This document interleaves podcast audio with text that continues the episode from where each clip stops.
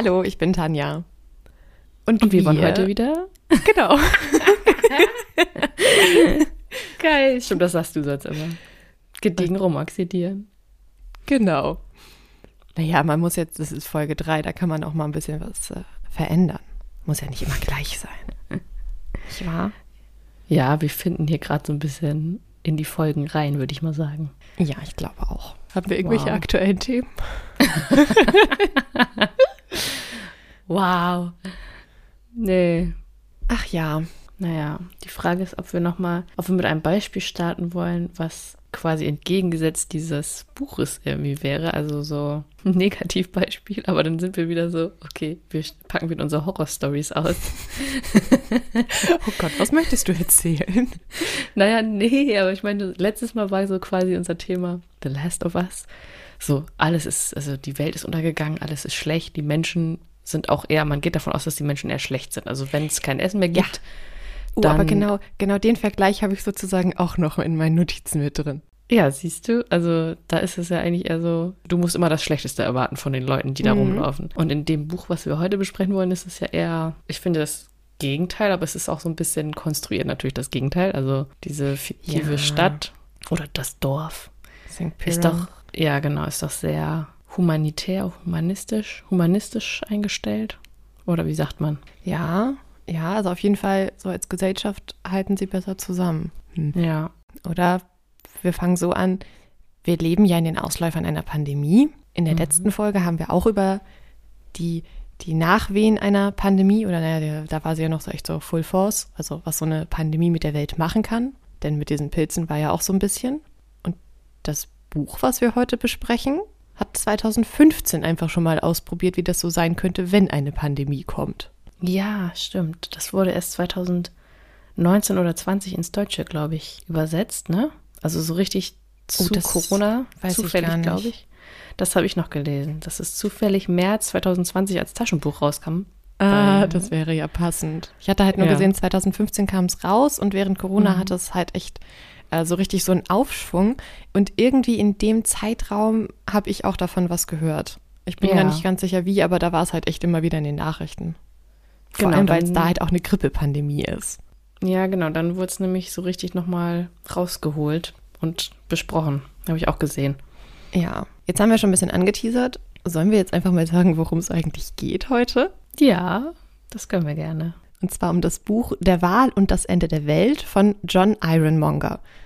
Auf Englisch heißt das ja Not Forgetting the Whale. Ich, also Oft finde ich ja unsere deutschen Titel sehr, sehr seltsam und komisch übersetzt. Alleine nur, wenn ich an die Biss-Bücher denke, da denke ich auch immer noch bis heute, wer zur Hölle ist da denn so kreativ geworden?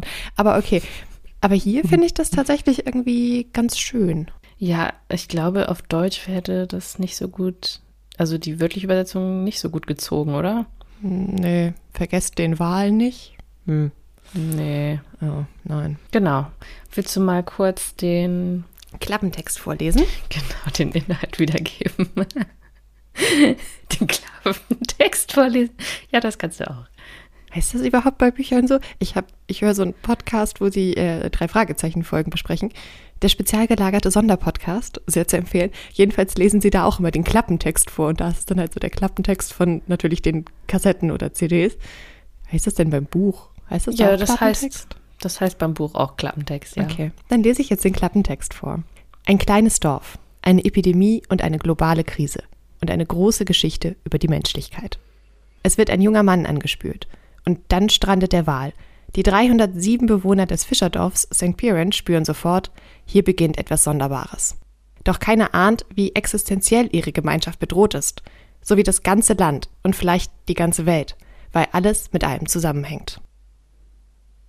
Das ist der Klappentext. Er gibt noch nicht so furchtbar viel her, würde ich sagen, aber ja gut, als Klappentext finde ich das durchaus ausreichend. Man weiß so ein bisschen, was die Story ist. Ein Mann wird angespült, ein Wal strandet irgendwo in einem kleinen winzigen Dorf in äh, Cornwall in England, Großbritannien. Ja, ja, und diese Bedrohung.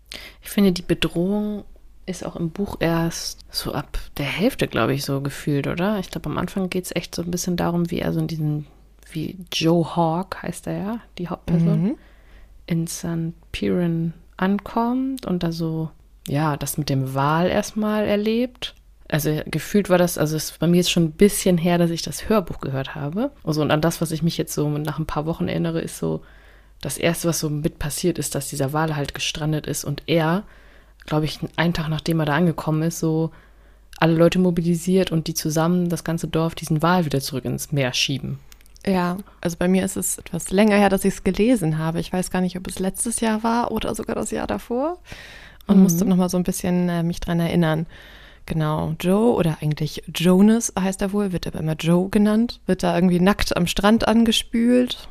Da soll ja irgendwie schon, oder da sieht man die erste Verbindung zu der Geschichte von Jona und dem Wal aus der Bibel, weil er geradezu ausgespuckt wurde von dem Wal. Habe ich, glaube ich, beim Lesen nicht so wahrgenommen damals. Aber vielleicht, also ich meine, die Geschichte von Jona und dem Wal, ich glaube, die kennt man schon, auch wenn man jetzt nicht unbedingt bibelfest ist. Die gefühlt hat man ja schon mal irgendwo irgendwie so gehört oder so eine Art Story, dass einer vom Wal verschluckt wird schon. Aber die Verbindung hatte ich damals irgendwie nicht so ganz geknüpft in meinem Kopf. Fand das auch nicht so wesentlich. War halt nur ein ja, typ, genau. der am Strand also, gespült wird. Ist, also ich bin da auch gar nicht bibelfest und da habe ich, also ich habe schon irgendwie gedacht, das kommt so ein bisschen episch rüber oder so wie so ein Märchen, so ein bisschen, ne?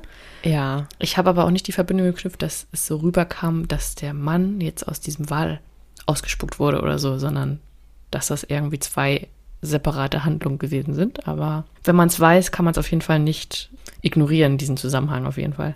Ja, aber der ist ja auch auf jeden Fall bewusst gewählt. Mhm. Genau, dann landet er halt in diesem Fischerdorf St. Piran und zu Anfang weiß man auch so gar nicht, wer ist denn Joe eigentlich, was macht er da, warum zur Hölle war er am Wasser. Ähm, und dieses Dorf ist halt voller seltsamer Charaktere oder so ein bisschen. Ja, ich hatte eine Rezension gelesen, da hieß es dann so, diese Charaktere wären ganz schön flach und äh, mhm. so richtig ähm, ähm, ähm stereotypisch. Genau, das Wort habe ich gesucht. Ja, also. Ja, es stimmt auch so ein bisschen, so ein typische, bisschen seltsame Dorfgemeinschaft irgendwie, aber ich, ich persönlich fand es tatsächlich überhaupt nicht schlimm, dass das so war, dass sie so ein bisschen klischeehaft waren, weil irgendwie es passte alles. Man hat diese ganzen äh, etwas, etwas seltsamen Charaktere da im Dorf, die aber trotzdem irgendwie alle zusammenleben und zusammenpassen und mich persönlich hat es tatsächlich überhaupt nicht gestört. Nee, mich in, beim Lesen auch gar nicht. Also man liest es sehr flüssig und sehr, also so wirklich so ein lockerer Ton irgendwie, aber gar nicht plump oder so für mich gewesen. Also es war schon schön geschrieben und man mhm. konnte es gut immer weiterlesen. Man wollte auch wissen, wie es weitergeht. Es war jetzt auch nicht langweilig oder so, aber dieses Dorf, genau wie das dargestellt wurde und die Personen, also er hat sich da ja auch mit einer Frau angefreundet, mit der Frau vom Pfarrer, mhm. Polly, die dann immer mit zusammen irgendwie shoppen fahren. Ich habe dann aber auch. Die fand ich nervig. Da dachte ich echt so, was will er denn mit der? Ja, ich habe auch tatsächlich, während ich das dann gehört hatte, so, als sie sich dann mal das zweite Mal oder so getroffen haben, gedacht, wieso, warum sind die jetzt überhaupt befreundet? Also, wie es dazu kam, war für mich auch, ja. Hm. Ja, das fand ich auch so ein bisschen. So manche Beziehungen sind so ein bisschen schnell gekommen.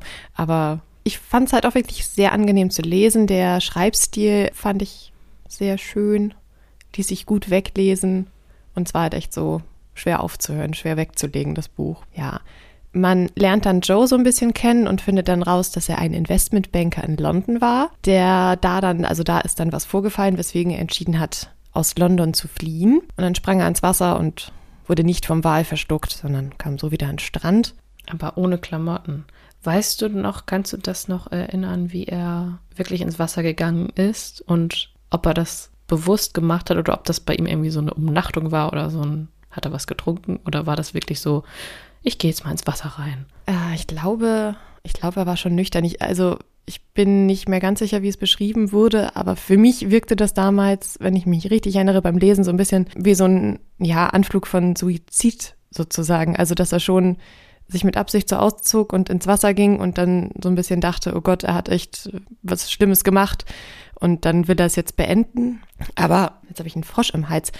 Aber dann traf er ja irgendwie im Wasser, glaube ich, auch diesen Wal und wurde von dem mehr oder weniger Richtung Küste auch wieder so ein bisschen geschubst und hat, glaube ich, aber zwischendurch, während er im Wasser war, auch schon den Entschluss gefasst, dass er jetzt eigentlich doch nicht ertrinken möchte, so gerne. Ja, genau. So habe ich das auch, dass er eigentlich dann versucht hat, wieder zurückzuschwimmen und dann hat der Wal ihm den Weg versperrt. Also so, das weiß ich noch, dass er irgendwie zwischen dem Wal und dem Strand war und dann hat der Wal ihm aber natürlich irgendwie doch da zurückgetragen so ein bisschen. Genau, genau. Aber ich meine, der Anfang war halt echt so, dass er so ein bisschen suizidal war. Ja, er dachte ja auch, dass da alles den Bach runtergeht, ne? Ja. Als Investmentbanker hat er nämlich in einer Firma gearbeitet und dort ein Computerprogramm geschrieben, was Cassie genannt wurde, nach der Tochter des einen Senior-Chefs. Natürlich, wie nennt man es auch sonst? Mhm. Da hatte ich irgendwo gelesen, dass dieser Name Cassie eine Anspielung auf Cassandra sein soll, wo ich dann aber nicht weiterkam, weil ich dachte, hä, was soll denn diese Anspielung? Ist Cassandra irgendwas? Ist das auch eine Bibelgeschichte? Sollte mir das was sagen? Das ist was Griechisches. Griechische Mythologie.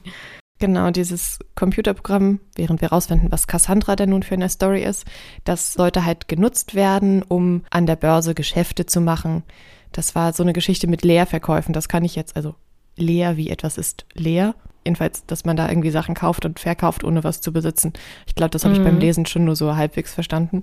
Und irgendwie sollte dieses Computerprogramm dann Sachen vorhersagen, aufgrund derer man bestimmte Aktien oder Sachen kauft und wieder verkauft. Und dieses Computerprogramm ist wohl extrem komplex und nimmt so alles mit auf. Nicht einfach nur, wie steigen und fallen die Aktien, sondern auch, wie ist das Wetter, wie sind die Fischfänge in Afrika, keine Ahnung. Also so alles, was weltweit den Handel irgendwie beeinflussen kann, von Bürgerkriegen über Wetter, über, ja, alles irgendwie. Weil alles halt zusammenhängt. Das, finde ich, ist halt in diesem Buch richtig faszinierend beschrieben, diese ganzen Zusammenhänge, dass es tatsächlich für uns in Europa wesentlich sein kann, wenn in Afrika in der hinterletzten Ecke ein Bürgerkrieg ausbricht, weil das könnte ähm, irgendwas beeinflussen von Fischfang über, keine Ahnung, Bergbau, ich weiß es nicht. Also diese, diese ganzen globalen Zusammenhänge fand ich richtig faszinierend beschrieben und so, so ein bisschen Augen öffnen schon fast. Ich meine, in der Pandemie, in der Corona-Pandemie, die wir tatsächlich hatten, hat man es ja auch gemerkt, als dann auf einmal, ja, die Schiffe nicht mehr fuhren, wie sie sollten oder so. Und man dann hier stand und irgendwelche Sachen nicht mehr bekam. Ja, genau. Also, und ich fand das auch sehr spannend. Das hat ja, glaube ich, der Senior-Chef Joe so ein bisschen dann erzählt. Ne? Also, die haben da so ein bisschen ja sich unterhalten, auch über dieses Programm. Und dann hat er das ein bisschen beschrieben, was ist, wenn ein Ding quasi ausfällt oder ne, eine Lieferkette nicht mehr funktioniert, ja. dass dann das und das und das alles zusammenbricht. Das fand ich auch richtig cool. Also Genau, da hat er ja auch dieses Zitat gebracht mit, jede große Stadt ist nur drei Mahlzeiten von der, jede Gesellschaft ist nur drei volle Mahlzeiten von der Anarchie entfernt. Ja, also da ist man dann schon so, oh, jetzt wird es richtig spannend und jetzt geht das dahin, weil das Programm das natürlich irgendwie so voraussieht. Mhm. Ich habe jetzt mal Cassandra hier rausgesucht. Also die kommt aus der griechischen Mythologie. Das ist die Schwester von Hektor, wohl, Paris. Hektor und Troja und so? Genau, die aus Troja. Oh, die hat eine Schwester. Hm. An die kann ich mich nicht erinnern. Ja, hm, auf jeden Fall ist der Mythos wohl so, dass der Gott Apollon sich in Cassandra verliebt hat und ihr in Erwartung sexueller Hingabe hm. die Fähigkeit gab, die Zukunft vorauszusehen. Mm, okay. Und Apollon genau, ist der, der Gott mit der Sonne, ne? Der die Sonne an den Himmel zieht und so. Oh Gott, dieser Kriegsgott, oder? Ich dachte, Apollon ist der Kriegsgott. Hm, Was der jetzt gemacht hat. Ähm, ja, okay. Ja, also Cassandra kann die Zukunft voraussehen. Genau, sie hat sich dann aber nicht Apollon hingegeben. Apollon konnte ihr aber die Gabe auch nicht wieder wegnehmen, bestimmte jedoch, dass niemand ihren Weissagungen Glauben schenken werde. Oh. Ah, so Apollon ist der Gott des Frühlings, des Lichts, der Heilung, der sittlichen Reinheit, aha, und oh. Mäßigung, sowie der Weissagung der Künste und der Bogenschützen. Oh. der sittlichen Reinheit und dann macht er sowas. Okay. Also ja. nein. Ja, und dann rief sie halt dazu auf, den trojanischen Prinzen Paris zu töten, wo ich auch so denke, ist das nicht ihr Bruder gewesen? Na egal. Hm, stimmt. Ist nicht noch bevor dieser überhaupt die Helena entführt hat. Naja, und dann kam das ja alles zum Krieg und so weiter. Also ah. das Ding ist, dass sie offenbar halt eben diese, darum geht es wahrscheinlich jetzt auch einfach nur in der Wahl und das Ende der Welt, dass Cassandra die Gabe der Zukunftssicht hat und das ist ja eigentlich auch alles, was das Programm sozusagen kann. Also aber niemand ihr so richtig glaubt. Das ist ja auch ganz spannend. Also in mhm. diesem Fall glauben ihr ja ungefähr zwei Leute, weil Cassie, das Computerprogramm, sagt irgendwann nicht nur voraus, kauft diese Aktien oder sowas, sondern sagt voraus, dass eine Pandemie kommt. Es ist tatsächlich auch eine Grippepandemie, ein bisschen gruselig. Und dass halt diese Grippepandemie halt weltweit, global irgendwie ist und alles so ein bisschen zusammenbricht. Und irgendwie, wenn ich mich richtig erinnere, hat die das anhand von richtig obskuren Sachen irgendwie vorhergesagt, so halt Sachen, wo man denken würde, oh, das hängt überhaupt nicht zusammen. Und mhm. Joe hat ihr halt geglaubt. Und ich glaube, der Chef von der Bank, der hat ihr geglaubt, aber sonst so richtig keiner, weil vorher haben sie aufgrund ihrer Vorhersagen Käufe getätigt und das ist so richtig schief gegangen und deswegen glauben die ihr jetzt nicht. Aber mit ihrer Grippepandemie hatte Cassie dann leider recht. Ja, genau. Dann ging es ja so ein bisschen darum, dass die Kranken halt eben, dass die Lieferkette zum Beispiel jetzt nicht aufrechterhalten und dann ist das passiert und jenes und dann ist das quasi, die ganze Versorgung bricht dann zusammen in dem ganzen, auf dem ganzen Globus eigentlich gefühlt. Ja. Aber in St. Piran kriegt man das dann nicht so richtig mit, finde ich. Also man ist da in diesem märchenhaften Dörfchen, sage ich jetzt mal. Ja. Wo auch keiner so richtig daran glaubt, dass da jetzt gerade was passiert, weil die sind ja so ich finde, das wird auch so beschrieben, die sind da so abgeschottet, es gibt gar keine Straßenschilder mehr. Also wenn keiner weiß, wo wir sind, dann wird hier auch keiner hinfinden, so gefühlt. Ja. Und Joe weiß das ja aber alles, hat dann, glaube ich, durch seine Kollegin, die da ja auch irgendwann aufgetaucht ist. Ah, die Jane hieß ja. glaube ich, ne? Hatte, hatte. Janie.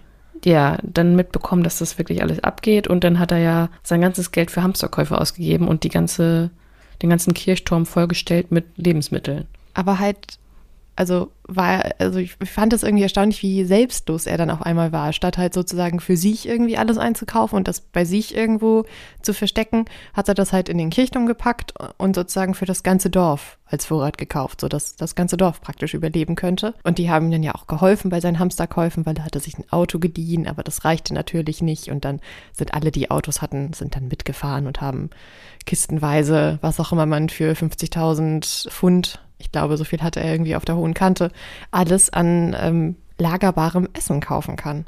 Also ich glaube, dass es so darauf abgezielt hat, dass er ja nur noch gelebt hat, weil die Menschen ihm dann ja geholfen haben, als er da angespült wurde und dass er sich da ja so gut eingefunden hat schon und er wollte ja auch eigentlich nicht wieder zurück in die Stadt oder so. Ja. Und dass es dann darin begründet war, dass er dann so selbstlos gehandelt hat. Aber ich fand es auch ein bisschen so hm, sehr positiv dargestellt. Das meine ich mit diesem, das wurde in diesem Buch sehr humanistisch alles geschrieben, wo du denkst, hätte er das jetzt wirklich so gemacht. Eigentlich ja. würde man jetzt erwarten, dass er das nicht alles für alle ausgibt, sondern dass er das vor allem noch einen Vorrat für sich selber anlegt oder so. Ja, ich habe dann auch so kurz überlegt, so hätte ich das auch gemacht? Wäre ich so selbstlos gewesen und hätte mein ganzes Geld dafür ausgegeben?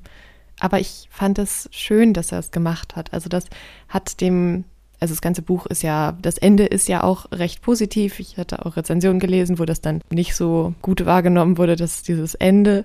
Aber gerade das fand ich irgendwie auch schön, weil dann liest man mal so eine Geschichte in der Pandemie über eine Pandemie, die positiv endet und nicht wie bei Last of Us, wo dann alle sich gegenseitig abschlachten, so ungefähr. Ja, also das kam halt wirklich jetzt so zur richtigen Zeit, glaube ich. Also deswegen, weil ja. das halt auch dieses Positive ändert und so, glaube ich, dass es dann auch so gut aufgenommen wurde, nochmal dann zur Pandemie hin. Mhm. Dass das Leute nochmal ausgegraben haben, gesagt, und da war doch nochmal letztens so ein Buch und dann ja. haben sie es alle nochmal besprochen und dann wurde das nochmal so richtig, also es wurde ja dann auch, glaube ich, Bestseller Nummer eins dann in der Zeit. Oh ja, das kann gut sein. Ja. ja. Der Wal soll übrigens auch so für die Gemeinschaft stehen, dadurch, dass die ihn dann ja wieder ins Wasser geschippt haben. Und vom Deutschlandfunk habe ich tatsächlich eine, eine schöne kurze Buchbesprechung davon gehört. Die ging nur so sechs Minuten, aber ich fand sie trotzdem ganz gut. Und da wurde dieser Roman beschrieben als eine Art philosophische Wette. Und die, die Formulierung fand ich irgendwie ganz spannend. So, wie verhält sich der Mensch, wenn die ganze Zivilisation und der Staat zusammenbricht?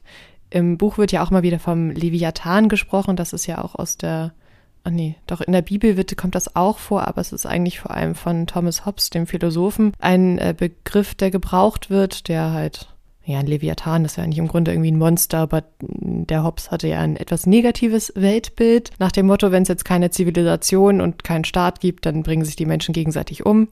Siehe andere Pandemie- oder Apokalypse-Geschichten. Und der Wahn und das Ende der Welt stellt ja so ein bisschen in Frage, ob es wirklich so ist oder ob die Menschen nicht vielleicht doch eine Gemeinschaft so bilden und sich selber helfen. Wobei dieses Dorf untereinander natürlich gut hilft, aber so externe wollen die ja auch nicht. Ich meine, die buddeln die nicht irgendwo sogar so ein Loch in die Zufahrtsstraße, damit keiner zu denen kommt oder so. Ja, aber ich glaube, das war dann auch erst, nachdem Joe gesagt hat, was abgeht, dass, die, dass er dann auch vorgeschlagen hat, ihm sollte die Straße irgendwie abschotten, damit das eben nicht passiert, dass da jemand hinfindet oder so. Aber ich glaube nicht, dass die von selber so, also ohne die mhm. Pandemie wären sie jetzt von selber nicht so gewesen. Und sie haben ja dann auch, ja, am Ende dem anderen ähm, Dorf auch noch geholfen. Das, genau. äh, wir nehmen da jetzt mal nicht zu viel vorweg, aber sie sind ja dann quasi so, dass sie alles teilen. Ja. Deswegen fand ich dieses, ja, es ist halt schon so ein bisschen klischeehaft, ne? Also so ein Dorf, was total gut zusammenhält. Also ich habe auch gestern so gedacht, als ich hier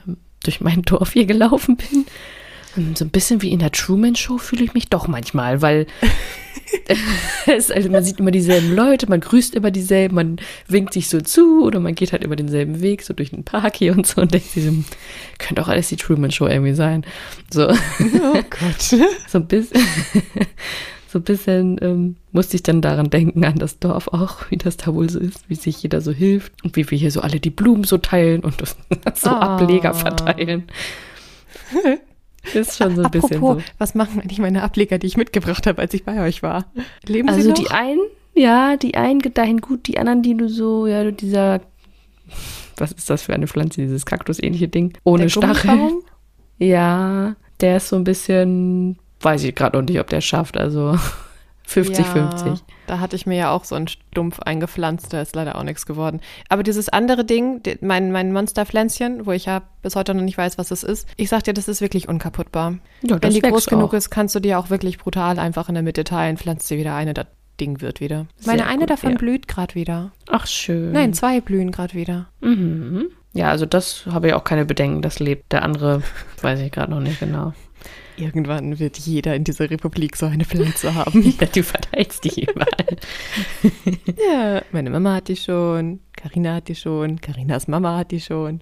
Wow. Ja, okay. Mein Bruder wollte keine. Das habe ich mal mit einer ähm, Aloe Vera gemacht. Die hatte ich auch so für drei Euro mal irgendwann bei Aldi gekauft. Und die ist immer so riesig geworden und hat immer neue Ableger gemacht, sodass auch irgendwie schon fünfmal verteilt wurde. Voll gut. Ja. Naja, okay. Genau, zurück nach St. Piran. Ja, das ist, wir müssen jetzt ja was anderes finden zum Abschweifen. Wir haben diesmal ja keine Schauspieler, über die wir reden können. ja, aber da findet man schon, also das Buch lädt ja schon zum Abschweifen an. Also.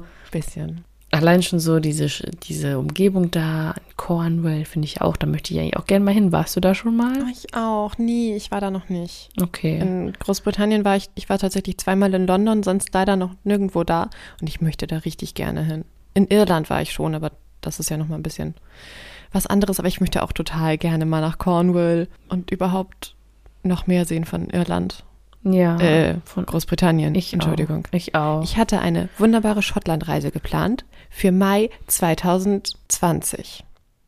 Und ich war bis bis ungefähr zwei Wochen, nee, bis ungefähr eine Woche, bevor wir Lockdown hatten, fest überzeugt, dass das alles nicht so schlimm ist. Das kommt schon nicht hier. Wir kriegen keinen Lockdown. Ich fahre im Mai nach Schottland.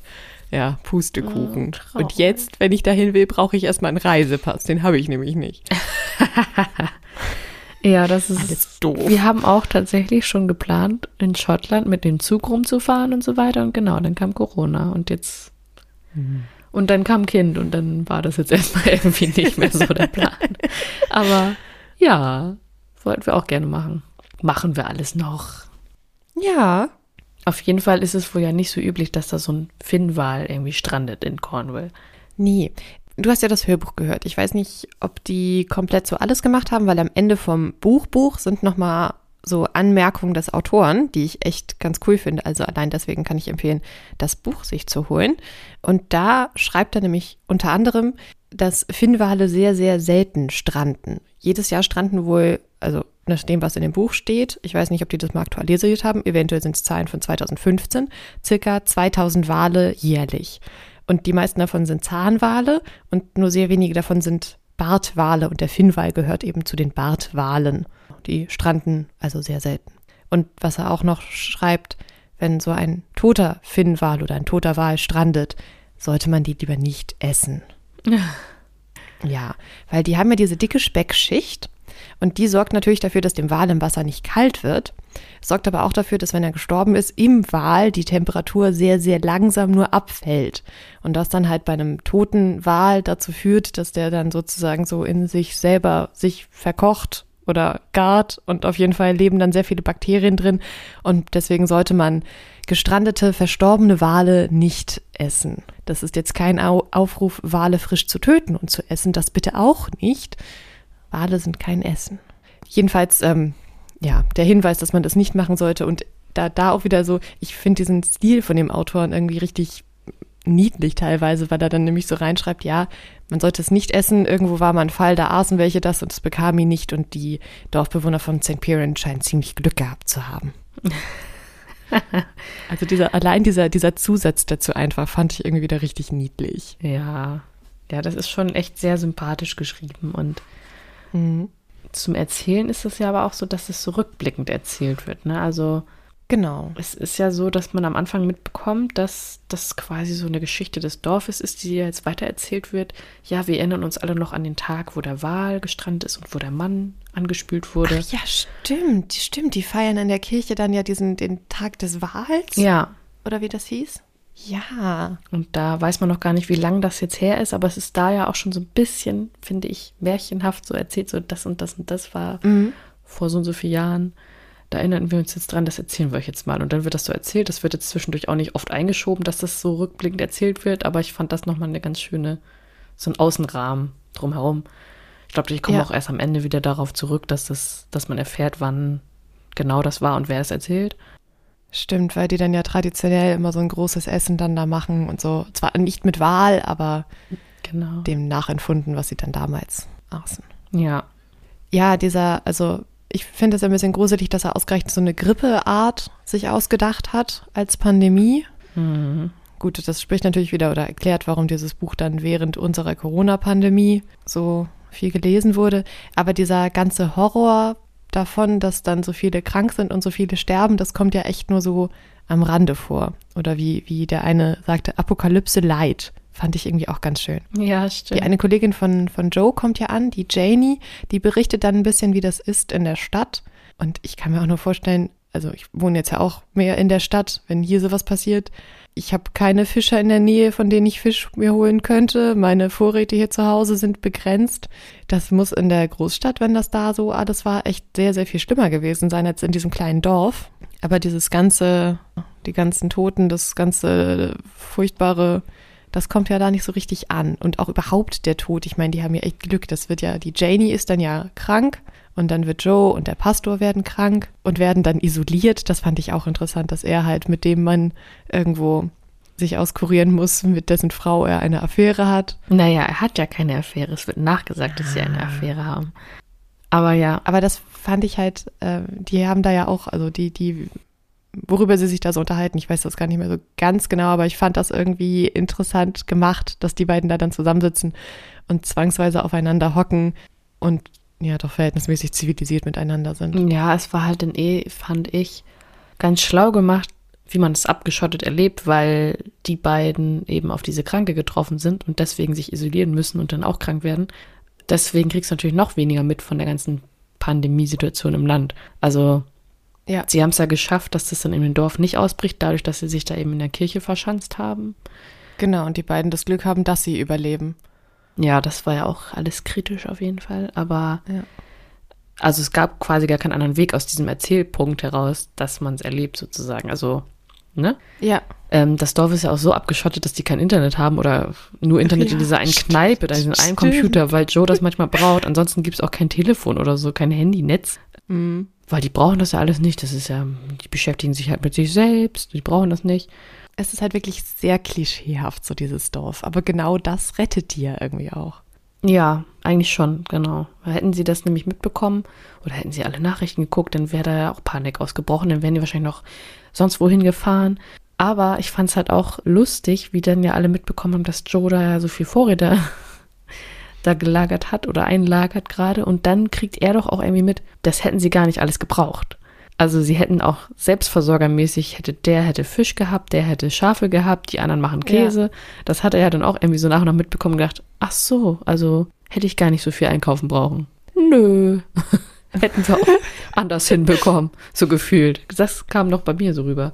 Ja, aber am Ende haben sie doch diese Vorräte fast alle aufgefuttert. Oder da ist auch nicht mehr so schrecklich viel übrig. Nee, genau, die haben sich das dann schon immer alle geholt, weil wenn es das auch gibt, dann kann man das ja auch benutzen. Und ja. die hatten dann auch, glaube ich, also sie wollen ja auch nicht nur Fisch essen oder nur Käse. Milch trinken, ja. Deswegen war das schon gut, dass er es gemacht hat, aber es fand ich dann auch nochmal so lustig, dass die dann so, so völlig nüchtern so, also das und das und das hätten wir auch hier alles selber produziert. ja, stimmt. Aber auch dann, ich glaube, die haben ihm zu Anfang ja auch geholfen bei seinen Hamsterkäufen, obwohl sie noch nicht so wirklich dran geglaubt haben, dass das jetzt Not tut. So ein bisschen, ein bisschen seltsam, was der Joe da macht, aber ja. sie helfen ihm mal. Ja, stimmt. Was ja auch wieder so für diese Gemeinschaft spricht und diese Unterstützung, ob man das jetzt richtig und sinnvoll findet oder halt nicht. Mhm, ja, genau. Er hat es da irgendwie so erklärt und die eine war dann schon so, ja, okay, ich helfe dir oder du kannst das Auto haben, aber ja, mach jetzt mal hier nicht so einen Stress so gefühlt. genau. Wird schon alles gut werden, so. Ja, vielleicht ist die Einstellung manchmal auch echt einfach besser, so fürs eigene Leben, denke ich mir da manchmal so. Hm. Ja, also grundsätzlich finde ich schon. Inzwischen gibt es ja auch so diesen äh, toxische Positivität, wird ja manchmal gesagt, dass man das ja nicht zu sehr machen soll. Deswegen mhm. mal rumjammern und sich mal auskotzen, ist ja völlig gut. Aber ich finde, wenn man in jeder Nachricht und in, in allem, was passiert, das Negative sucht, finde ich es furchtbar anstrengend. Es ja. ist so, klar ist nicht alles gut und klar ist mal was richtig scheiße und dann regt man sich halt auf und so. Aber man, man kann ja auch, also die Zeit oder die Kraft, die man investiert, um irgendwo was blöd zu finden und das Negative zu suchen, kann man ja auch benutzen, um zu gucken, was ist denn daran positiv? Oder was kann ich denn machen, damit es für mich nicht so schlimm ist? Es ist doch viel schöner, durch die Welt zu gehen und zu sagen, naja, so schlimm ist das ja alles nicht, als immer zu sagen, das ist doof und alles ist doof und. Ja, das ist ja dann diese Spirale, dass man ja. alles doof findet und dass man dann so verbittert wird und das möchte ja einfach keiner. Nein. Es macht viel mehr Spaß, wenn man das Positive irgendwo sieht. Ja, und ich glaube, Thomas Hobbes war ja so einer, der hat dann eher gesagt, alle sind egoistisch dann kann ich nicht enttäuscht werden, wenn ich das jetzt schon weiß und mal so in, die Welt hinaus posaune, dass das alles nicht funktioniert, wenn es hier keinen Staat gibt und keine, genau. weißt du? Ja, der Wolf ist, nee, warte, der Mensch ist des Menschen Wolf. Da haben wir jetzt schon aufgeschrieben und sagst trotzdem falsch. Das war ja so sein Ausspruch. ja, also so, solche Leute gibt's. Und dann gibt's halt, es gibt natürlich auch noch das extreme Gegenbeispiel, so wenn du völlig naiv bist. Ja. Ist das vielleicht, dann wirst du auch enttäuscht, aber. Ja. Also, so ein gesundes Mittelmaß gibt es ja. Genau. Also ich versuche so das Positive zu sehen. Grundsätzlich, wenn ich mir vorstelle, wir hätten, also wir hatten jetzt ja so eine Pandemiesituation. Sie ist nicht so ausgeartet wie bei der Grippewelle beim Wahl und das Ende der Welt. Ja. Weil, also es ist ja nicht alles hier zusammengebrochen. Es war jetzt ja auch nicht gut. Wir hatten sehr, sehr viele Tote, sehr viele Kranke, aber es ist so, die Lieferketten und alles Wesentliche blieb ja bestehen. Wir hatten weiter Strom, wir hatten weiter fließend Wasser und mhm. konnten dann vielleicht mal kein Mehl oder keine Hefe kaufen, aber alles andere war ja nicht so tragisch. Ist nicht so wie Blackout. Oh Gott. Mhm. Ja. Aber wenn es halt mal so mehr so wäre, bin ich tatsächlich nicht sicher, ob ich mitgehen würde und sagen würde, ach Mensch, man hilft sich überall gegenseitig. Also so, ich versuche die Welt positiv zu sehen. Meine grundsätzliche Sicht auf die Menschheit ist allerdings etwas ähm, weniger positiv. Da wäre ich nicht so sicher, ob wir wirklich so selbstlos wären. Alle. Mm. Ja, genau. Also ich habe das eigentlich auch so, man möchte das immer glauben und man freut sich immer voll, wenn man so Beispiele hört und denkt, ach ja, schön.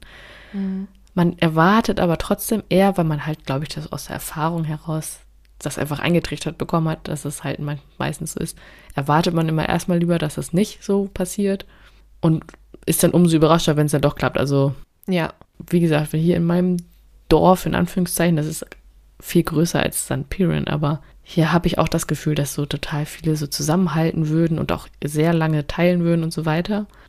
Aber ich sehe es auch mal noch ein bisschen kritisch und denke so, ja, aber es könnte halt auch alles so ein bisschen einfach nur vorgegaukelt sein. Und das lasse ich, diesen Gedanken kann ich nicht abschütteln. Das ist bei mir so, diese Kritik brauche, brauche ich in meinem Kopf, damit ich nicht zu enttäuscht bin, wenn es dann mal wirklich vorkommt und das dann nicht so ist, weißt du? Ja, kann ich verstehen so ein bisschen so, man ist so nett, aber wenn es halt wirklich drauf ankommt, wer weiß, wer nicht dann doch alles ähm, seinen Garten hoch umzäunt und sich abschottet. Genau, ja. Aber ich kann mir vorstellen, dass in so einem Dorf der Zusammenhalt schon eher da ist, als wenn man hier in der Stadt wohnt, wo in meinem Haus schon irgendwie zehn Wohnungen sind, glaube ich, und daneben ist ein Haus mit genauso viel und gegenüber auch, ja, Innenstadt halt. Ich meine, ich habe bis heute noch nicht alle Bewohner dieses Hauses gesehen ich meine, es stört mich halt auch nicht. Ich muss die nicht alle kennen und sehen und so. Aber hier ist man halt deutlich anonymer unterwegs und deswegen kann ich mir vorstellen, dass man da dann auch deutlich weniger gewillt ist, mit denen zu teilen oder sich allzu sehr zu helfen. Mag auch falsch sein. So, vielleicht, wer weiß, vielleicht ist es auch alles anders. Ich versuche immer ein bisschen die Hoffnung zu haben, dass es anders wäre, aber ich bin nicht so sicher. Wenn du da mal irgendwie klingelst und sagst, haben Sie eine Tasse Mehl für mich, kriegst du die vielleicht auch. Bestimmt, bestimmt. Aber ja, ich weiß, was du meinst. Das ist eine ganz andere Einstellung, so in so einem Mehrparteienhaus, wo man mhm. eben nicht jeden kennt oder wo auch viele Einzelgänger, sage ich jetzt mal, oder einzelne Leute wohnen, die sich halt nicht täglich über den Weg laufen. Wobei ich gar nicht genau weiß, was das an Dörfern ist, dass das anders ist. Also die sind halt einfach einzelne Häuser, wo denn, die sehe ich ja auch nicht jeden Tag so, weißt du, was ich meine? Trotzdem ja. hatte ich jetzt hier auf dem Spielplatz eine kennengelernt, die haben mir jetzt, die fahren jetzt in Urlaub. Das ist ja auch gut, ich weiß, wo die wohnen, die fahren in Urlaub. und sie haben uns erstmal ihr Dreirad ausgeliehen zum Ausprobieren. Oh. Für unsere Tochter. Die kann jetzt eine Woche das Dreirad ausprobieren, weil die sind eh nicht da. Cool. So weiß ich nicht, in der Stadt. Das passiert halt einfach nicht. Nee. Ich weiß nicht, warum das so ist. es fühlen sich alle, glaube ich, sicher. Das ist so ein Dorf, da lässt er auch mal die Tür einfach auf und weiß, der, der Postbote wird jetzt da oh Bescheid sagen und oder da wird halt einfach auch keiner reinlaufen, weil keine Leute vielleicht da sind. Vielleicht ist das das. Du hast das Gefühl, du würdest alle kennen. Hier kommt keiner vorbei, der da einfach so jetzt irgendwas mitnehmen würde, so, weißt du? Ja, oder auch so, dass, dass ja dieses Gefühl, dass jeder sich kennt und wenn man dann irgendwas machen würde, weiß jeder, dass man das war und vielleicht da so vielleicht der gesellschaftliche Druck, sich zu benehmen. Na, ich weiß auch nicht. Es, ist, es ist halt mehr Gemeinschaftsgefühl irgendwie. Ja. Aber das kommt, oder ich habe das Gefühl, das kommt auch, wenn man dann so aufs Land zieht. Selbst wenn man so vorher in der Stadt gewohnt hat, wenn man dann aufs Land zieht, macht man das auch sofort irgendwie so und ist dann nicht immer noch so städtisch unterwegs oder zumindest nicht so lange. Finde ich auch. Also das war jetzt, ich meine, wir sind aus einer Stadt, die normal groß ist. Normal groß? So 40.000 oder ich weiß gar nicht, ob da 40.000 Leute gewohnt haben. Ist ja noch keine Großstadt, ist doch so eine mittelgroße Stadt. Ja, ich glaube, ich hatte irgendwann mal gegoogelt, weil ich wissen wollte, wie viel kleiner das als Kiel ist. Ich glaube, es waren irgendwas um die 40.000 tatsächlich. Genau. Und hier wohnen jetzt ungefähr 12.000 oder so. Hier wohnen so 230.000. ja. Genau, und da erwartest du doch aber auch in der Innenstadt, oh, da sind so zwielichte Personen in den Straßen. Ich meine, hier bei uns gibt es nur eine Straße, wo, wo überhaupt was abgehen würde noch. Aber im Wohngebiet erwartest du auch schon mal nicht so viel Kriminalität, glaube ich. Und dann so in einer großen Stadt ja. hast du einfach viel mehr Ballungsräume, wo. Ja, zumindest echt so in der Innenstadt, wo halt die ganzen Mehrfamilienhäuser, die ganzen großen Häuser zusammenstehen. Und dann gibt es natürlich noch so Stadtteile, wo du nicht hingehst, alleine oder im Dunkeln. Okay. Oder überhaupt so gerne. Ja, so ein Stadtteil hat doch jede größere Stadt irgendwie. Ja. Die ist zum Glück auf dem Ostufer hier. ein Hoch aufs Wasser, es trennt uns ein bisschen. Wobei das natürlich auch blöd ist, weil das Ostufer grundsätzlich. Naja, das ist aber es ist faszinierende ist so, es gibt gewisse Teile des Ostufers, die haben einen etwas schlechteren Ruf und wenn du weit genug fährst, sozusagen beim Ostufer rum, dann kommst du wieder in die teure Gegend. Okay, das ist ja auch. Man muss nur ein Stück weiterfahren, aber gut, alles, was irgendwie Blick aufs Wasser hat, ist natürlich auch teuer. Teuer. Mhm. Es gab früher mal so ein schönes Reddachhaus, was man dann so vom Wasser aus sehen konnte, wo es dann immer hieß, dieses Haus, das wird verkauft, das kostet eine Million. Blick aufs Wasser, davor war kein, kein Weg mehr, die hatten so unversperrten Blick aufs Wasser, ohne dass Fußgänger vorbeilaufen konnten. Ich kann mir vorstellen, dass es heute noch teurer ist, dieses Haus. Wollte ich gerade sagen, das ist ja jetzt für heutige Verhältnisse sogar günstig. Stimmt. Ja, aber das ist auch 15 Jahre her oder so. Oh, hättest du es mal gekauft. Nein, okay. Ja, damals hatte ich natürlich ja. auch das Geld. hm. Außerdem Reddachhäuser sehen vielleicht nett aus, aber das ist super nervig. Die müssen ja immer wieder neu gedeckt werden, regelmäßig mit dem Red auf dem Dach. Und das ist teuer. Und nein, nein, nein, Reddachhaus sollte man sich nicht Wir holen. sind letztens tatsächlich mit einer Fähre über die Elbe gefahren. Mhm. Und dann mussten wir durchs, durch, durchs alte Land hier fahren. Oh, schön. Und da sind ja auch all die, einige Dörfer und da haben wir auch einige Reddachhäuser gesehen, die einfach auseinandergefallen sind oder wo das Dach schon eingebrochen ist und so weiter. Und das stand mhm. halt einfach so. Wir dachten auch, okay. Okay. Aber stimmt, das muss man ja sehr gut pflegen. Ich finde die total schön, aber ja. wahrscheinlich sehr unpraktisch und sehr, ja, teuer. Finde sie auch sehr schön, aber halt dieses Red auf dem Dach nicht zu empfehlen. Nee. Ach ja, wir waren beim Wal und bei Joe und bei Cassie. Genau, dieser Supercomputer, den er, weil er hat, wie war das denn noch? Hatte er einen Laptop dabei? Nee, er hat sich, glaube ich, mal einen Laptop ausgeliehen und konnte dann, wenn er da irgendwie in dieser Kneipe am richtigen Ort saß und sich ins Internet eingewählt hatte, konnte er ja auf Cassie zugreifen. Sehr langsam, aber er konnte ja irgendwie gucken, was dieses Programm macht. Also irgendwie internettechnisch konnte er sich einwählen. Also das fand ich auch sehr spannend, dass er das noch konnte, weil er war ja nicht mehr in dieser Firma, also hat er auch keinen Kontakt mehr zu der Firma. Ja. Hat er sich das irgendwie gemerkt in seinem Hirn, den Login dazu oder was? Also, hm, okay, ist vielleicht, vielleicht einfach. hat er ein ganz einfaches Passwort. 1, 2, 3, 4, 5. ja. ja. Aber das fand ich auch. Und dass die halt noch lief und noch funktionierte, obwohl so ungefähr alles zusammengebrochen war. Ja, doch. Also Strom. Doch, Strom gab es auch nicht mehr bei denen, oder? Wie war das? Doch, hatten die noch Strom? Ja, ein bisschen muss ja, oder hatten die nur Centurion? Ah. Ich weiß es auch nicht. Jedenfalls so, auch nachher gegen Ende, nachdem, glaube ich, seine Kollegin Janie schon da war und dann berichtete, wie schlimm das alles in der Stadt ist, hat er sich ja irgendwann nochmal bei Cassie eingeloggt und so geguckt. Genau, als er zu Anfang im Dorf ankam, guckte er da ja auch rein, um dann zu gucken, mhm. was sie denn, äh, um zu schauen, was sie so sagt, wann die Pandemie losgeht, wann es schlimm wird und so und dass er Hamsterkäufer machen muss. Und dann schaute er nachher nochmal, so, ich weiß gar nicht mehr, was seine Intention war, um zu gucken, ob es nochmal besser wird oder, hm, jedenfalls sagte Cassie dann so, wird besser. Ist nicht mehr so schlimm. so ungefähr, da dachte er so, oh Gott, ja, hm. Und das stimmte dann ja irgendwie auch. Also das Buch endet sehr positiv ja. Müssen wir jetzt nochmal eine Spoilerwarnung machen? Ja, vielleicht. Diese fünf Minuten Rezension beim Deutschlandfunk, die ich gehört habe, die hat auch einfach mal den kompletten Inhalt wiedergegeben, inklusive des Endes. Da dachte ich auch so, naja. Also ich finde, das Ende ist halt so, ja, also ich finde, das ist das halt, wie gesagt, was man so in der Pandemie, die man so gerade erlebt hat, wenn man da jetzt überhaupt noch Lust drauf hat, das zu lesen, braucht man das aber auch irgendwie, dass das ein positives ja. Ende hat. So, also allein schon das alles mit diesem Wahl war ja so, mystisch irgendwie so. Und dann fand ich, dass man das Ende so auch gebraucht hat, dass das so positiv ausfällt. Sonst, also es war halt einfach so ein totaler Gegenentwurf zu allen anderen dystopischen Büchern gerade. Genau. Aber das fand ich auch wirklich schön. Ich persönlich brauche es auch, wenn das sowas positiv endet. Alles, was so richtig so richtig negativ endet, mag ich nicht. Dann sitze ich da, schlag das Buch zu und habe so ein schlechtes Gefühl. Es muss so ein bisschen, ein bisschen uplifting sein am Ende. Deswegen fand ich dieses Ende auch überhaupt nicht schlimm. Ich auch nicht. Ich finde, das hat halt auch dazu gepasst. Es hat auch dazu gepasst, wie es ja angefangen hat, dass es erzählt wird. Also offenbar leben da ja noch Leute und erzählen das so. Mm, und die Welt ist wieder ein bisschen besser geworden. Ja, fand ich total okay. Hat ja. einfach, das war einfach passend zu diesem Buch. Was anderes hätte da jetzt auch nicht reingepasst, so. Nee, genau. Wenn man jetzt was Realistisches oder so eine Analyse von irgendwelchen Dingen, also wenn man jetzt weiter in diese andere Richtung gehen möchte, wie Cassie alles vorhersagt und so dieses ja. Programmhafte und dieses ne? Mhm. Dann liest man ja andere Bücher, würde ich sagen. Genau. Es ist halt auch ein Roman, es muss ja nicht hundertprozentig realistisch sein, aber ich fand es nett, dass da halt dann diese Grippewelle ja auch nach, ich weiß gar nicht, über, ging das, ich glaube, das ging über ein paar Monate, oder? Dass die sich abgeschottet hatten oder waren das nur ein paar Wochen? Ja, also ich glaube auf jeden Fall nicht ein Jahr oder so. Dass da die Grippewelle dann ja irgendwie deutlich schneller abflachte als wir mit Corona, was jetzt seit drei Jahren irgendwie ist, wobei das langsam ja nun auch niemand mehr so richtig dolle kümmert. Ja.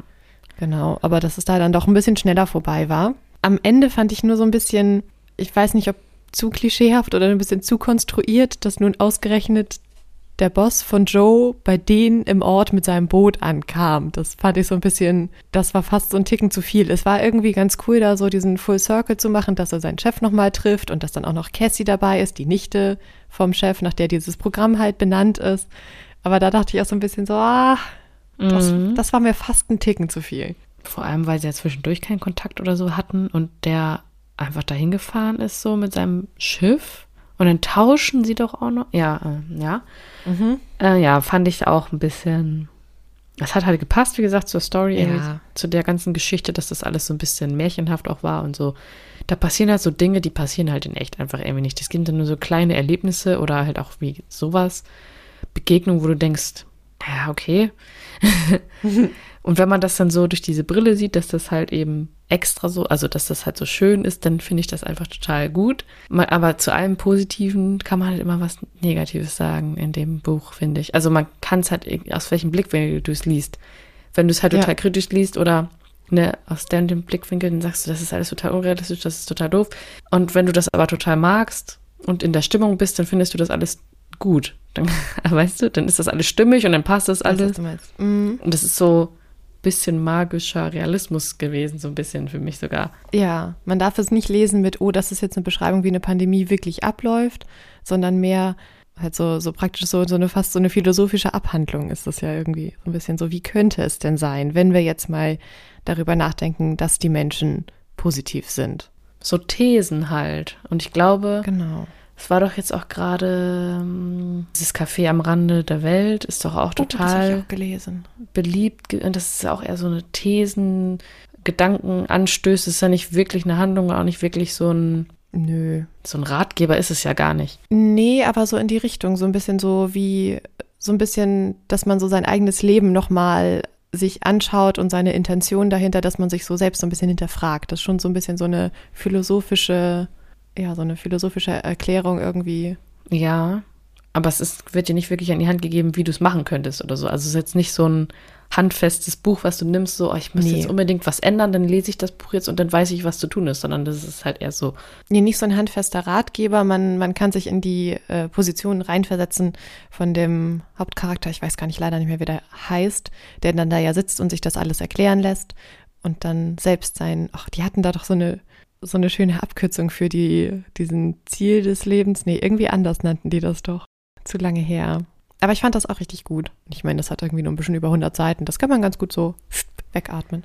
Genau, und das ist halt, das war ja auch gerade so die Stimmung, was viele, sehr viele Leute gelesen haben und das passte dann einfach genau dazu. So der Wahl und das Ende der Welt passt halt genau dazu, finde ich, zu dieser Stimmung und zu dem, Ja.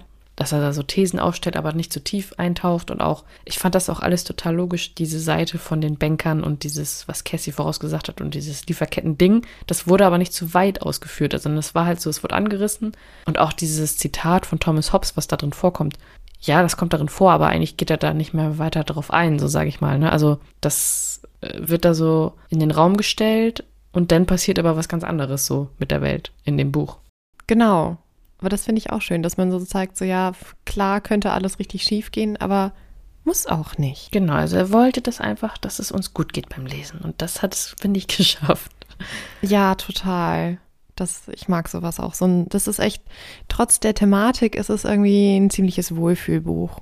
Ja, und ich finde es gar nicht schlecht. Also, Oh, ich überhaupt nicht. Ich finde es echt gut. also so, man kann das dann klischeehaft nennen oder man kann es, man kann da halt viel daran kritisieren, aber wenn man das gerade möchte und so sich so und so fühlen möchte, dann fand ich das richtig schön. Ich habe mich da am Ende hingesetzt, als ich das zu Ende gehört habe, war so, ach, das war jetzt ja schön. Da muss ich jetzt dann ja erstmal Bescheid sagen, dass ich das total schön fand. So. Ja, ja genau. Wenn man einfach mal so richtig was Schönes, Gemütliches für so ein Wohlfühlgefühl braucht, dann kann man wirklich zu diesem Buch greifen. ja, Ein bisschen gruselig fand ich dagegen in diesen Abschlussnachrichten da vom Autoren. Da stand auch drin, also er hat, der hat sich schon irgendwie reichlich informiert und so und durchgelesen und hat dann auch mit Experten gesprochen und da war dann so auch die Aussage, ja, also das, was er da so beschreibt, grundsätzlich wäre schon realistisch. So von, vom Weltgeschehen her, dass dann so alles zusammenbricht. Wo ich dachte, okay. ja. Hm, nicht so nett. Und was ich auch spannend fand, so dass irgendwie die ersten äh, Essays, Nachrichten, was auch immer, wie eine Pandemie die Welt verändern könnte, gab es einfach schon 2008. Also so Jahre bevor irgendwas passiert ist, haben sich Leute schon da Gedanken drüber gemacht. Gut, macht vielleicht auch Sinn, dass es jemand macht. So, es gibt ja, ja weiß ich nicht, Katastrophenforscher oder so, man will ja vorbereitet sein. Aber ich finde den Gedanken ein bisschen seltsam, dass es da Menschen gibt, die dann irgendwo mal sich gedacht haben, Mensch, vielleicht kommt eine Pandemie, die dann global alles verändert und dann war es einfach 2020 soweit. Ob die dann gedacht haben, ja, so habe ich mir das gedacht oder Mist, nein, es ist ja ganz anders. Den Anschein hat es schon erweckt, dass die das anders erwartet haben, weil sonst wäre das manches vielleicht nicht so gelaufen. Ja, ja. Ah, die Maskendeals und naja. Aber ich finde, dass das, ja, ich finde auch diesen Gedanken so spannend, dass eine ganze Gesellschaft auf diesem, auf diesem einen Rohstoff aufgebaut wird, Öl, Ja. der ja irgendwann erschöpft ist und dass es da manche Staaten gibt, die so viel Macht ausüben können. Also das fand ich richtig, da dachte ich auch so, hä, ist ja total logisch. Also warum habe ich da selber noch nicht drüber nachgedacht? Macht total Sinn und ist da total kritisch zu sehen. Und eigentlich ist es allerhöchste Achterbahn, dass das sich ändert.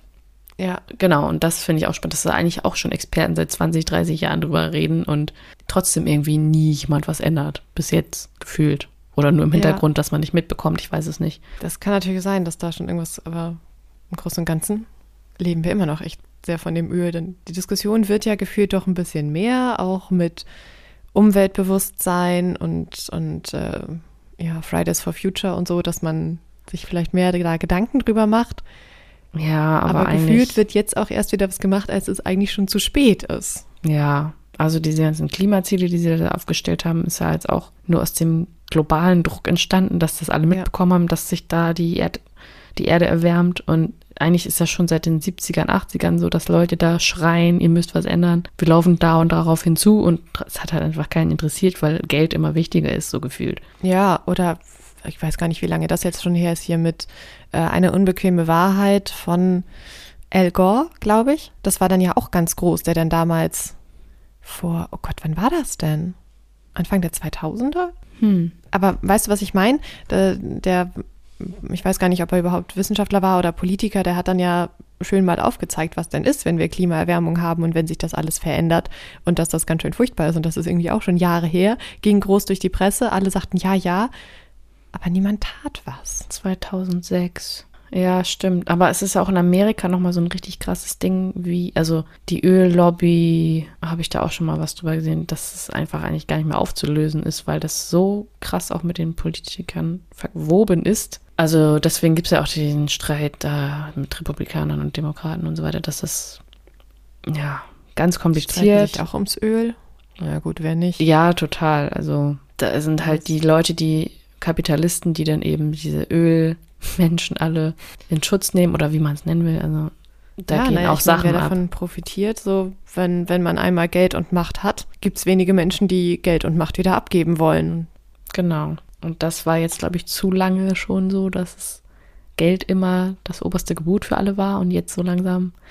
Und das Problem besteht ja aber immer noch, dass die Leute an der Macht sind, die eben alt und reich sind und denen es im Zweifel egal sein kann, wenn die Welt in 50 Jahren den Bach runtergeht, weil dann sind sie nicht mehr. Genau. Oh. Könnten natürlich an ihre Nachkommen denken. Aber das ist dann wahrscheinlich auch wieder so abstrakt, der Gedanke, dass das eigene Kind oder die Enkel vielleicht irgendwann Probleme haben. Ja.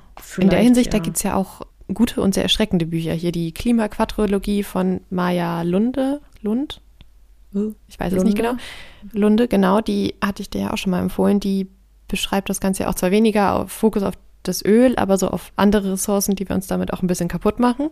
Das ja. ist auch richtig gut und richtig lesenswert und super gruselig, zumal manche von ihren Zukunftsszenarien einfach in 20 Jahren spielen. Und der John Ironmonger, der hat auch 2021 noch ein anderes Buch rausgebracht. Das Jahr des Dugong. Ein Dugong ist ein Tier. Das ist ein bisschen dünner als der Wal und das Ende der Welt kann man ganz gut weglesen. Und da geht es tatsächlich auch noch mehr um Klimakrise, um alles, was wir mit der Umwelt anstellen und hat auch eine sehr, sehr interessante Perspektive da drauf. Da ja, wie kann man das kurz zusammenfassen, ohne zu viel wegzunehmen? Da ist halt praktisch ein äh, reicher Mann, so klassisch wie die, die jetzt reich sind und denen alles scheißegal ist, so. Hm? Mhm. Ähm, in, in dieser Zeit, der hat einen Unfall, wird eingefroren, weil das konnte man dann und wird dann irgendwann wieder aufgetaut in vielen, vielen Jahren später und erlebt sozusagen, was wir mit dieser Welt gemacht haben. Okay. Hat noch so ein paar andere Aspekte. Das kann man aber auch sehr, sehr gut lesen. Da fand ich auch wieder die Zukunftsszenarien ein bisschen gruselig. Aber es ist schön, schön geschrieben und sitzt, also man, oder ich saß hinterher da und dachte auch so, okay, ich möchte kein einziges CO2 Ausstoßdings mehr verursachen oder so.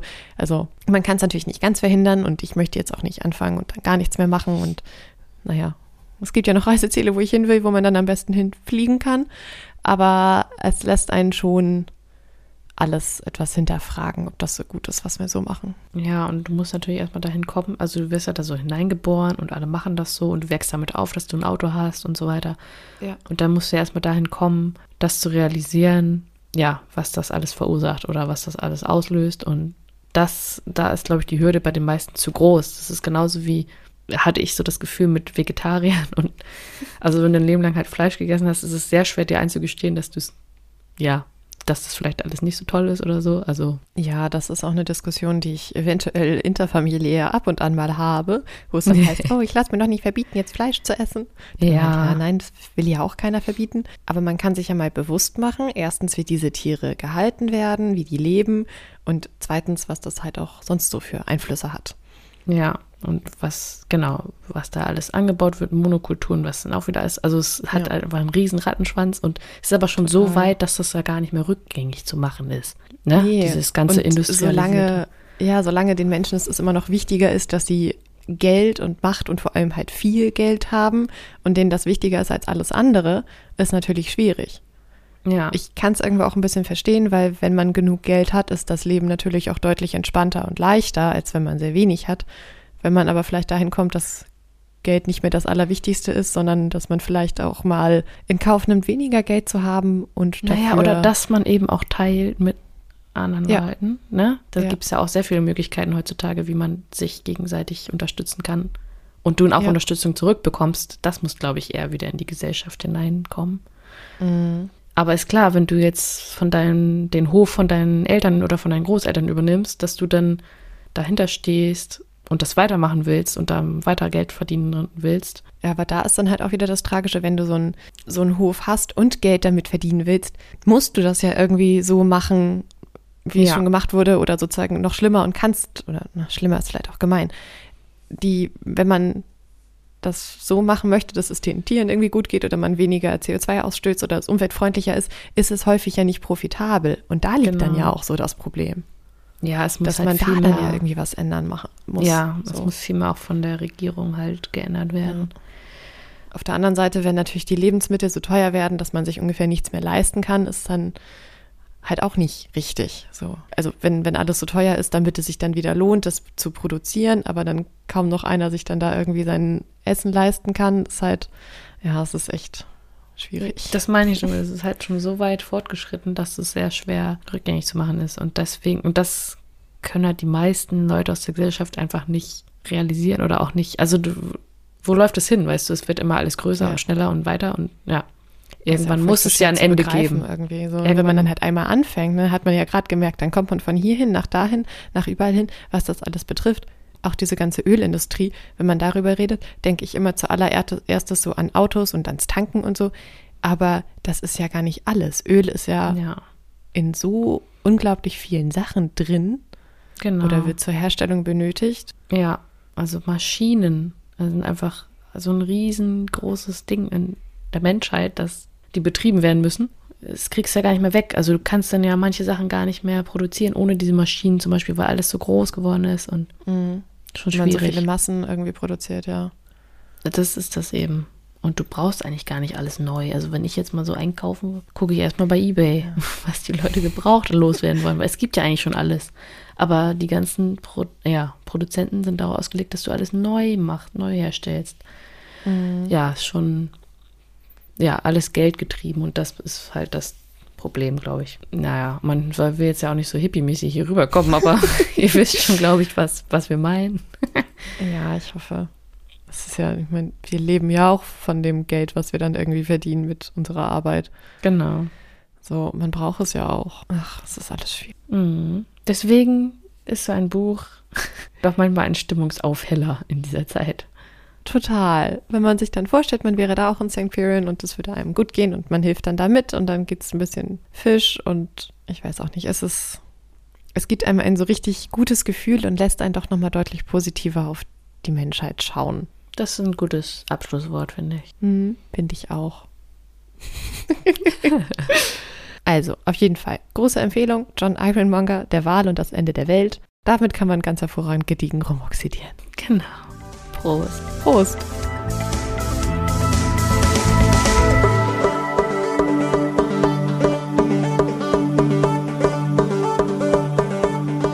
Ein herzlicher Dank geht raus an Grenadine Art für unser Podcast-Logo und unser Podcast-Bild. Und für die Musik an Uwe Junge. Weitere Infos zu den beiden Künstlern findet ihr in unseren Show Notes.